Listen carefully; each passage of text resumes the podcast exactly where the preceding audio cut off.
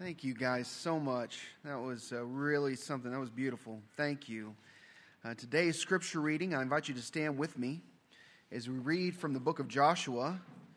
We're going to start in chapter 6 in verse 1, and we're going to read the first five verses of Joshua chapter 6. Again, Joshua chapter 6, verse 1 begins like this Now the gates of Jericho were securely barred because of the Israelites. No one went out and no one came in. Then the Lord said to Joshua, See, I have delivered Jericho into your hands, along with its kings and its fighting men. March around the city once with all the armed men. Do this for six days. Have seven priests carry trumpets of ram's horns in front of the ark. On the seventh day, march around the city seven times with the priests blowing the trumpets. When you hear them sound a long blast on the trumpets, have the whole army give a loud shout. And then the walls of the city will collapse, and the army will go up, everyone straight in. This is the reading of God's word. You may be seated. And once again, let's give our choir a hand for doing an amazing job.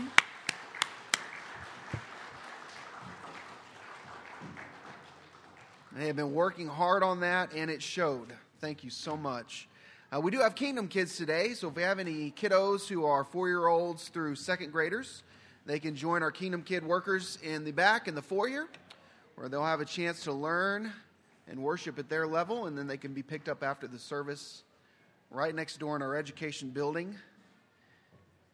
And as they are heading out, let me make uh, one quick announcement to you before we dive into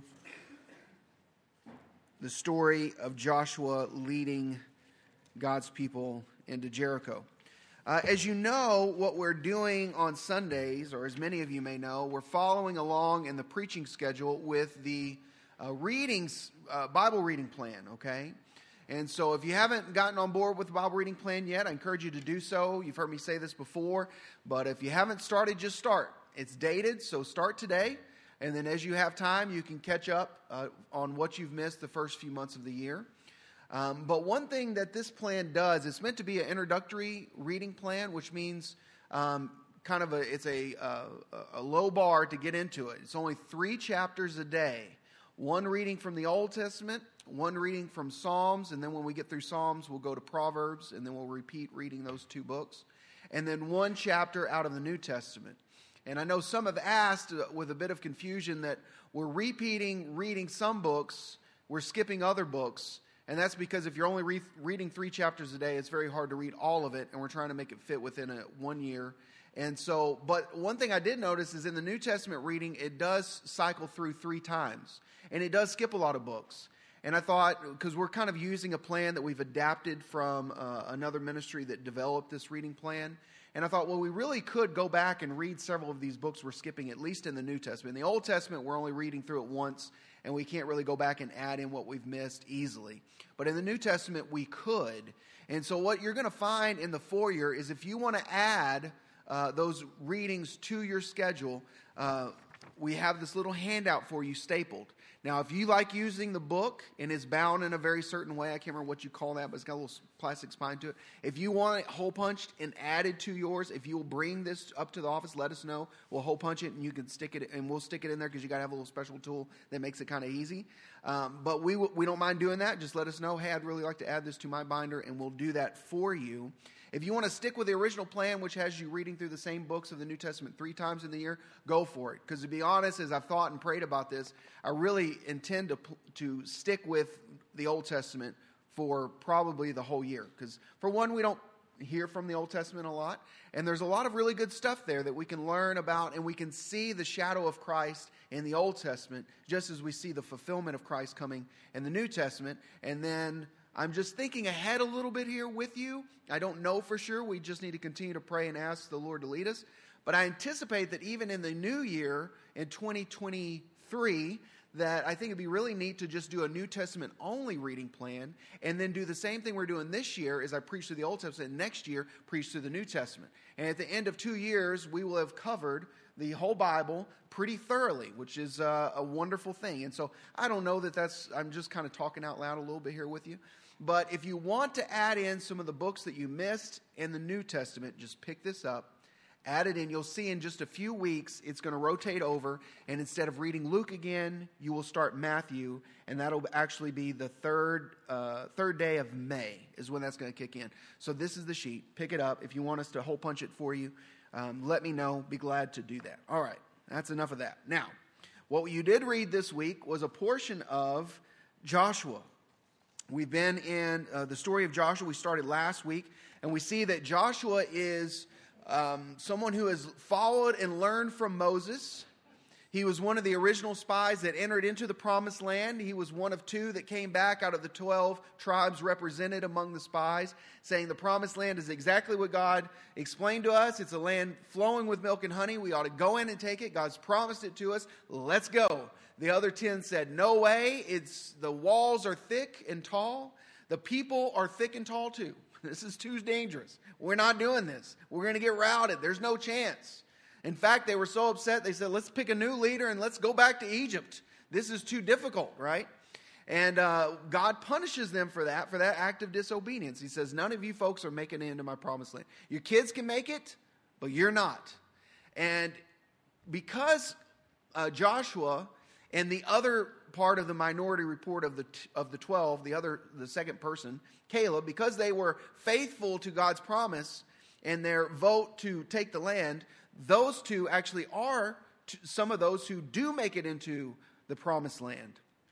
So we're following along in the story of Joshua, and now Joshua has taken over the leadership of God's people as they're about to enter into the promised land because Moses, their faithful leader, who led them out of Egypt in slavery, led them through the wilderness as they wandered around for 40 years, he's dead. He has died. He's not the one that's going to lead them into the promised land. Joshua is.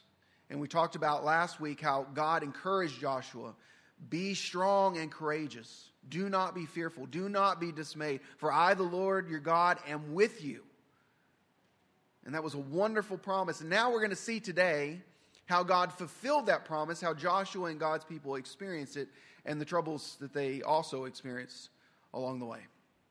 So let's pause for just a moment and let's pray and let's take a look at the story of the fall of Jericho. Father God, you have already blessed us so much eh, this morning. From the great conversations I know that our small groups had around your word and in fellowship with one another through our time of worship and song and hearing the beautiful words of a variety of songs through our Easter choir. And, and God, now we come to your word prepared to continue to worship you as we hear from you. So, Father, I pray that your Holy Spirit would speak to us through your word. You would challenge the way we think, encourage our hearts, and prepare us to take what you have to show us today and to live it out.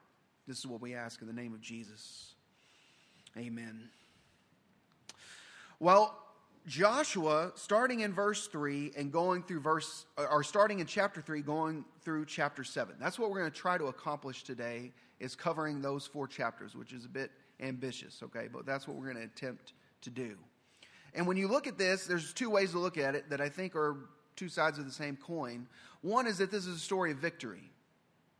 Most definitely. If you know the story of Jericho, you know how it ends. It ends in victory. But it's also a story of being tested. Just as God's people were tested in the wilderness, even before that, as they were being tested in Egypt, as they were tested in slavery, as they were tested in uh, their disobedience and in their wandering for 40 years in the desert of Sinai, now they're going to be tested as they claim the promise of God that I'm going to take you, Israelites. I'm going to make you into a nation. I'm going to give you a land. And out of you I will bless the entire world through one of your seeds of Abraham, which ends up being Jesus himself.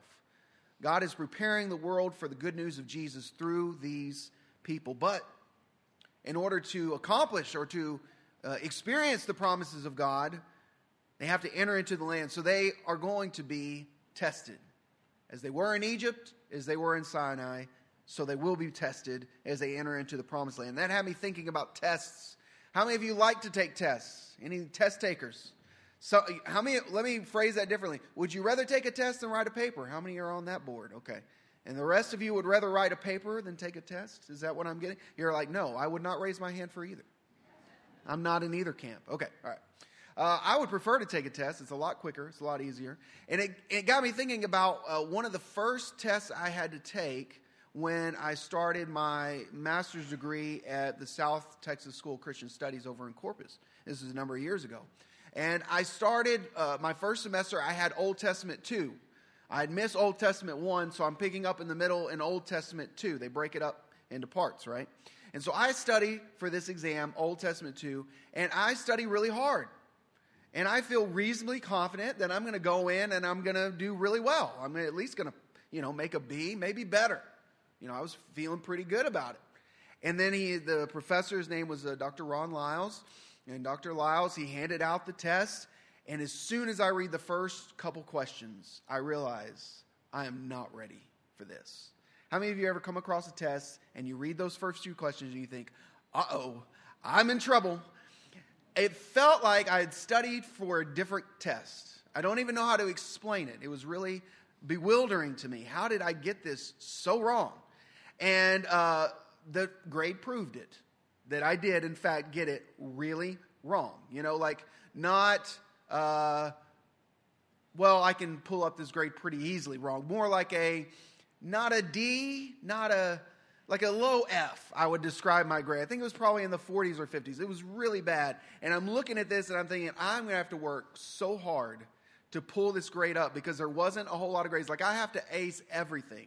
Wasn't a whole lot of grades in that class. I've got to ace everything for the rest of the year. Praise God, I did, and I pulled out a B. It was the only B I got. And I told him that. I said, you know, only B I got in my master's degree was in your class. And he had no remorse on his face whatsoever. It's like it didn't bother him at all. It's like, come on, man. Anyways, so tests. I don't like tests as much. I, I don't. I'd rather take tests than you know write a paper. But tests are challenging.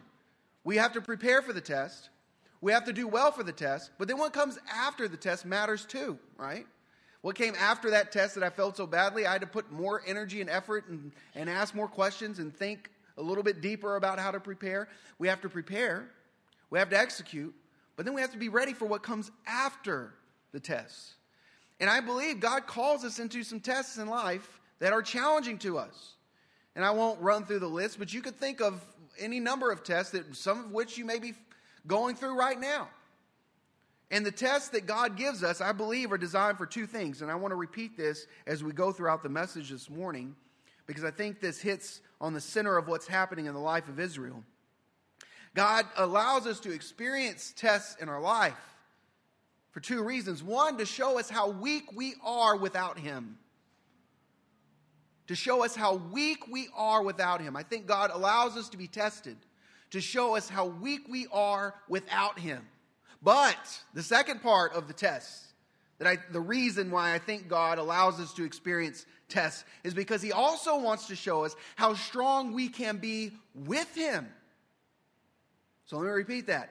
I, I think God allows us to experience tests in life to show us how weak we are without Him, but how strong we can be with Him. And I think that proves true in the life of Israel. So keep that in mind as we walk through what they had to do to prepare, how they executed in the midst of the battle, and what came after that. It's a lot of chapters. I'm going to try to cover them quickly. In preparation, one of the first things, first of three things I see happening in the life of Israel as they prepare to enter into battle to take the promised land, God does three things. The first thing he does is he prepares for them a leader, Joshua. He lets them know, this guy is my guy, follow him. And whenever there's a test, someone's got to lead the way. Oftentimes in our personal life, the test is before us, and the person to lead the way is you. God has called you to lead through that test that you are facing with His help, right? God knew His people were about to go through a serious test, entering into the promised land, fighting for the land that He has promised them, right? And they're going to need a leader. So, what does God do? God prepares for them a leader. He shows them that Joshua is the one. Joshua chapter 3, verse 7, the Lord says to Joshua, Today I will begin to exalt you in the eyes of Israel so that, so that they may know that I am with you as I was with Moses. So God does some things in the life of the leader Joshua to show them, just as I was with Moses, I am with your new leader, Joshua. I'm preparing you to pass the test by showing you that with I am with him, therefore you will have victory. In other words, God may say, I'm showing you, I'm preparing you to pass your test because you're the one that's going to lead the way. And you will be successful because I am with you, right? And those are the words that God gave Joshua in Joshua 1 9. So, what does that look like? What does it look like that God was with Joshua, preparing him? Exalting him in the eyes of Israel, that they may know that God is with him just as God was with Moses. Well, God would lead them through the Jordan River. Did you know that? Just as God led, just as Moses led God's people through the Red Sea, now Joshua will lead God's people through the Jordan River into the promised land. This is such a momentous moment that the story goes that the waters on either side of the Jordan, which run down and feed the Dead Sea, the water stood up tall, like almost like a, a waterfall in the opposite direction. And word got out that they crossed into the land of Canaan, the promised land, on dry ground. It's an incredible moment, and it, it sent shockwaves through the land of Canaan. People began to tell the story. Have you heard what happened? When these Israelites crossed over the sea. And it wasn't just that they crossed over the River Jordan, excuse me, it's that they crossed over during flood season where the Jordan River could be a mile wide in some parts. But as soon as they put their feet in the water, the river parted. Now they had to go forward in the, in the promise of God that God was with them. They had to follow their leader, Joshua, to do it. But as soon as they acted out in obedience, God responded, and the waters parted, and they walked through on dry land. They crossed the Jordan River under the leadership of Joshua. God is preparing them to pass the test by establishing for them who will lead the way. The second thing God does is He has them circumcised. Now, this always gets a little strange. But circumcision itself was something that was practiced around the ancient world. This was not something unique to God's people. What was unique was a couple things. One, it was unique that circumcision was practiced early on in infancy. On the eighth day, they would circumcise their children, their males, the men in their families. They would circumcise them on the eighth day as a part of the covenant that God made with Abraham. Those two things stand out as unique. Amongst the ancient world, where this was practiced as a religious rite, this was unique. That it was under a covenant with God, so it was a spiritual covenant, and also that it was done early on in life in infancy. Now, what is this telling us? And, and there's a couple different theories about circumcision, and I don't want to go uh, too far down this road. You could do the research and learn some of this yourself. But here's a basic idea. And I, and I take this from um, an encyclopedia of the Bible that says circumcision had to do with the fulfillment of God's promises concerning Abraham's descendant. Because it was applied to the reproductive organ, the sign involved the, prop, uh, the propagation of the race. And later on, they'll explain that in Deuteronomy chapter 30, verse 6, this command assumes the form of a promise that the Lord your God will circumcise your heart and the heart of your offspring, so that you will love the Lord your God with all your heart and with all your soul. And so, even in the Bible, we see circumcision not just used in the sense of this covenant, but also used in the sense of circumcising your heart, cutting away the flesh, cutting away that, that which would displease the Lord in order to focus on the Lord. And because it was done in this specific rite, it's also saying not just you, but your children's children, your children's children's children, all the way down. God is calling his people to practice this as a way to renew and to activate the covenant and say, this is, this is, what, this is who we are. God has called us into this relationship. So it seems a bit strange to us, perhaps, but if you can put your mind in that ancient setting, God is taking something they knew and he is using it for his own purposes to show them about this covenant in which they are engaged in with the Lord. Now, they had not practiced that while they were wandering around the desert for 40 years. All, all the males who came out of Egypt as adults had been circumcised. But now in the desert, they stopped doing that. So, a big part of their preparation was to perform this sign as a way to say, Remember the covenant. Remember, God is calling us, cutting away from us sin so that we might be holy, so that through our children and our children's children and our children's children, on down the line, God will demonstrate who he is. Remember that the promise of Abraham is that there would come one from the seed of Abraham who would bless the entire world, the person of Jesus himself. So it was a ritual, ritualistic act, but they had not promised it, they had not uh, practiced it while they were in the desert. And now they're going to renew that covenant with the Lord.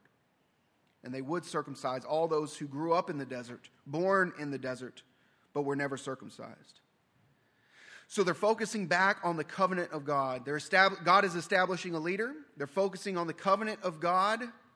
And another part of that focus on the covenant of God is focusing on the promise of God as celebrated in the Passover. So these are the three things. The three things that God is doing in the life of Israel to prepare them for the test establishing a leader, renewing the covenant, and then the third thing is practicing or celebrating Passover. We read that in Joshua chapter 5, verses 10 through 12. We read about the Passover. Verse 11, we'll pick up there. The day after the Passover, that very day, they ate some of the product of the land, unleavened bread, roasted grain, and the manna stopped the day after. Remember, the manna was provided for them to eat while they were in the promise, or while, while they were wandering in the desert. But now they're on the edge of seeing the fulfillment of God's promise of Canaan, the land flowing with milk and honey. And God says, Now I want you to pause and I want you to celebrate the Passover. What was the Passover? If you recall the story from the book of Exodus, the Passover is when the death angel passed over every Israelite who had put blood from the lamb over their doorpost, signifying that they were part of this covenant relationship with the God of Abraham and Isaac and Jacob. And because they had done that, all their firstborn males survived, but all those who did not, their firstborn male was taken by the angel of death. But they have been passed over by the grace of God. They, they, have been, they have been spared by the grace of God. So, something about this covenant is also a covenant of grace. That they were not in a relationship with God because they were good. We, we've seen them prove otherwise, right? They're in a relationship with God because God simply chose them, and God's going to use them to bless the whole world. He, he just gave them grace. That's what grace means it's unmerited favor, it's a gift given. Of course, this is foreshadowing what Jesus does for us. Do you have to earn the gift of salvation? You do not, and you could not. Just as Israel could not earn the favor of God, we cannot earn the favor of God given to us in Jesus, which is a new covenant. So God uses these three things to prepare them a leader, the renewal of the covenant through circumcision, and the celebration of the Passover. All of these things are steps along the way to prepare them for the test. Now the test comes. And the test, the question is this will they, will they be obedient to God when God asks them to do that which makes little or no sense to them? And what are we talking about here? We see something interesting happening at the end of Joshua chapter 5. At the end of Joshua chapter 5, they come across a man, Joshua does, near Jericho, who's known as the commander of the army of the Lord. Some would say that this commander of the army of the Lord, if you look into the New Testament, is Jesus. It's a showing of Jesus in the Old Testament. That's, that's what some would say. I, I think with some good reason, because what does Jesus say when when he is uh, when he is when he is going through his his uh, time of trial and crucifixion?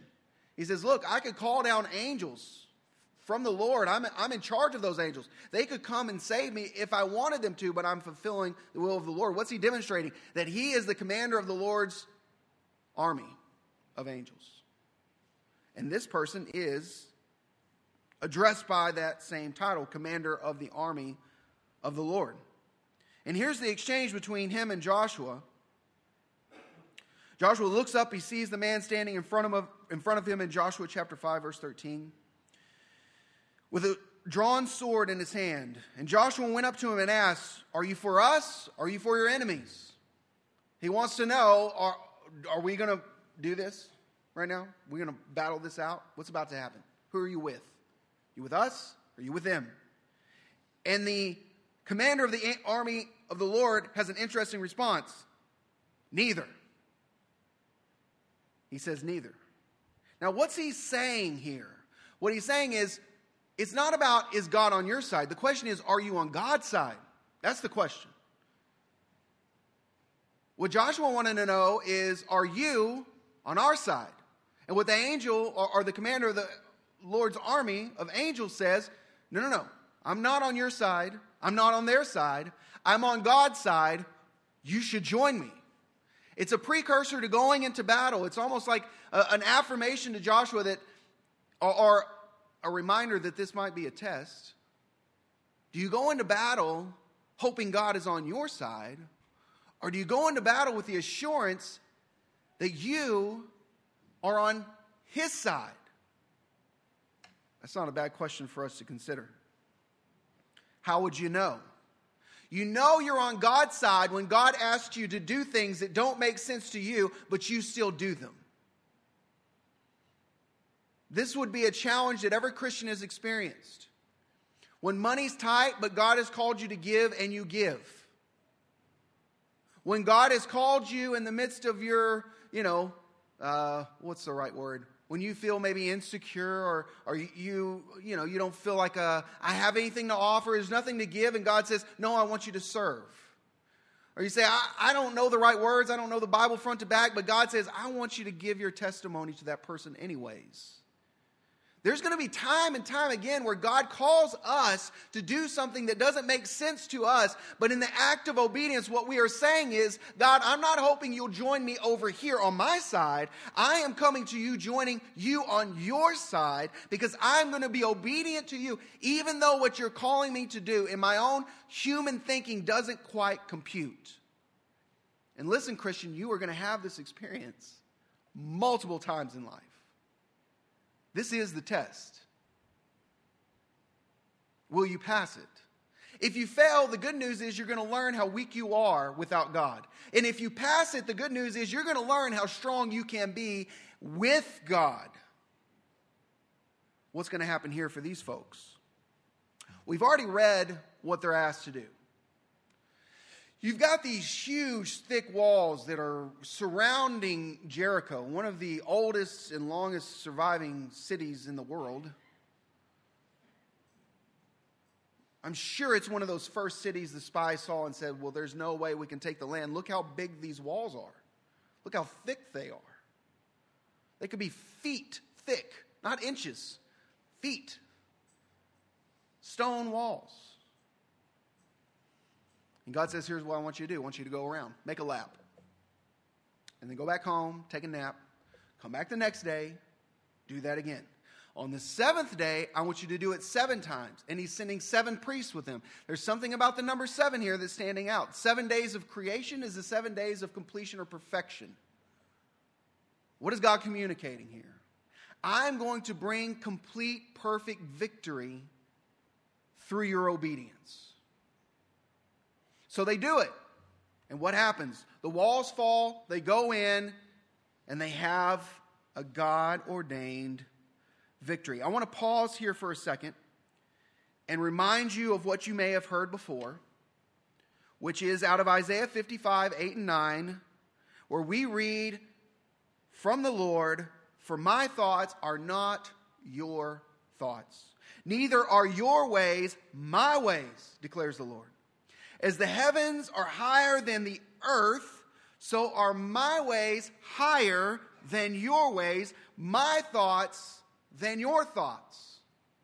The test will come and God will, God will command you to do something that in your own human thinking doesn't compute.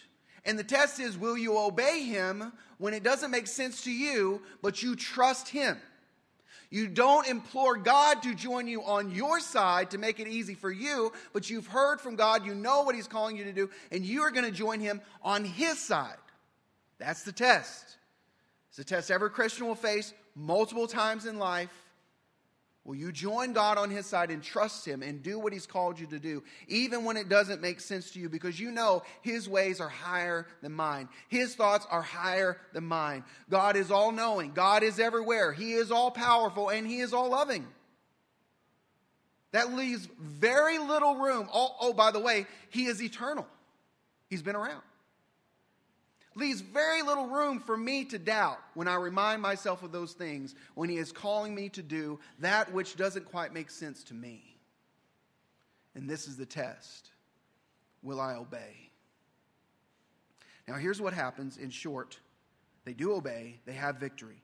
They go in and they clear out the land. Now, I want to say something here as well as a, as a bit of an addendum. Because if you're reading through this, you may struggle with this idea that they come in and they wipe everybody out. It says women, it says men, women, young and old. And if you struggle with that, I want to just say I get that. That's a hard thing to read and comprehend that God would call them to do that. I, I want to say a couple things about that, and I want to invite you to pick up a handout that I printed out of the NIV Study Bible that I think might be helpful to you. On your way out, you'll see this on the table. Kind of looks like this. It's got a little picture of a desert up top, and the title of it is the conquest, war, and genocide. One, God is working on an eternal plan. Two, these folks were operating outside of the will of God and they were given hundreds of years to repent and they did not. Talking about the people of Jericho and the people of Canaan. One of the very wicked things that they would do is they would sacrifice their children in order to appease the gods that they made up so that they could be more productive or successful in life. That's something they would do. God knew if any of that creeps into my people's relationship with me, it's going to be destructive. We had already seen that happen, and you're going to see it happen in the future as well. So God commanded them to wipe them out. That's all I want to say about it right now. Just if you want to know more, you want to think about that a little bit deeper, I'm you're welcome to talk to me about it. Go read that handout, see if that is helpful to you. But those are just a few thoughts on this situation. But they do go in, they do have a rout. But one of the things God tells them, this is the aftermath. After you have success, after you have victory, after you either learn how weak you are without God because perhaps you failed, or even more so, how strong you are with God and you pass the test, what comes after that? And this is an interesting part of their story. This is the aftermath of passing the test. It's the story of a guy named Achan. Now, we're told in advance in chapter 6 of Joshua, starting in the middle of verse 16, we are told that the instructions to God's people were to keep away from the devoted things so that you will not bring about your own destruction by taking any of them. What are they talking about? All the silver, all the gold, all the articles of bronze, the iron are all sacred and must go to the Lord. God's instructions to them is when you have victory, the plunders of war are not for you, they're for me. One guy disobeyed that. His name was Achan. Achan took some stuff that he shouldn't have taken And here's what happens when there is, as you may have heard this phrase before, sin in the camp. Here's what happens when one person, after the victory, fails. They go to war against another little town. They send just a few, few thousand people, not a lot, and they get routed by a, city, by a, by a little town called Ai. Joshua's distraught. Everybody's confused. We just had this great victory over this incredible city, Jer- Jericho, and now how can we lose to Ai? And God says, Well, here's how. You've got sin in the camp. Someone has taken what was not theirs from the battle of Jericho. And so they go through this deciphering process, and the Lord leads them to Achan. And Achan is punished by God. Here's, here's the point that I take from that He said, See, you can come out of a test, having passed the test, and become relaxed. You can come out of a season of not having much, but sacrificially giving what you have to the Lord, into a season of plenty where you shrink back from being generous with God. Right? You can come through illness or disease and pray fervently.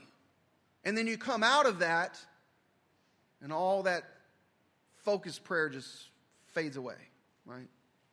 You can go through the test and experience victory and you're just you're showing up to church you're reading your bible every day you're doing everything you can to win the victory and then the victory comes and you are no longer on that spiritual mountain but you got to come down that valley how are you going to live in the valley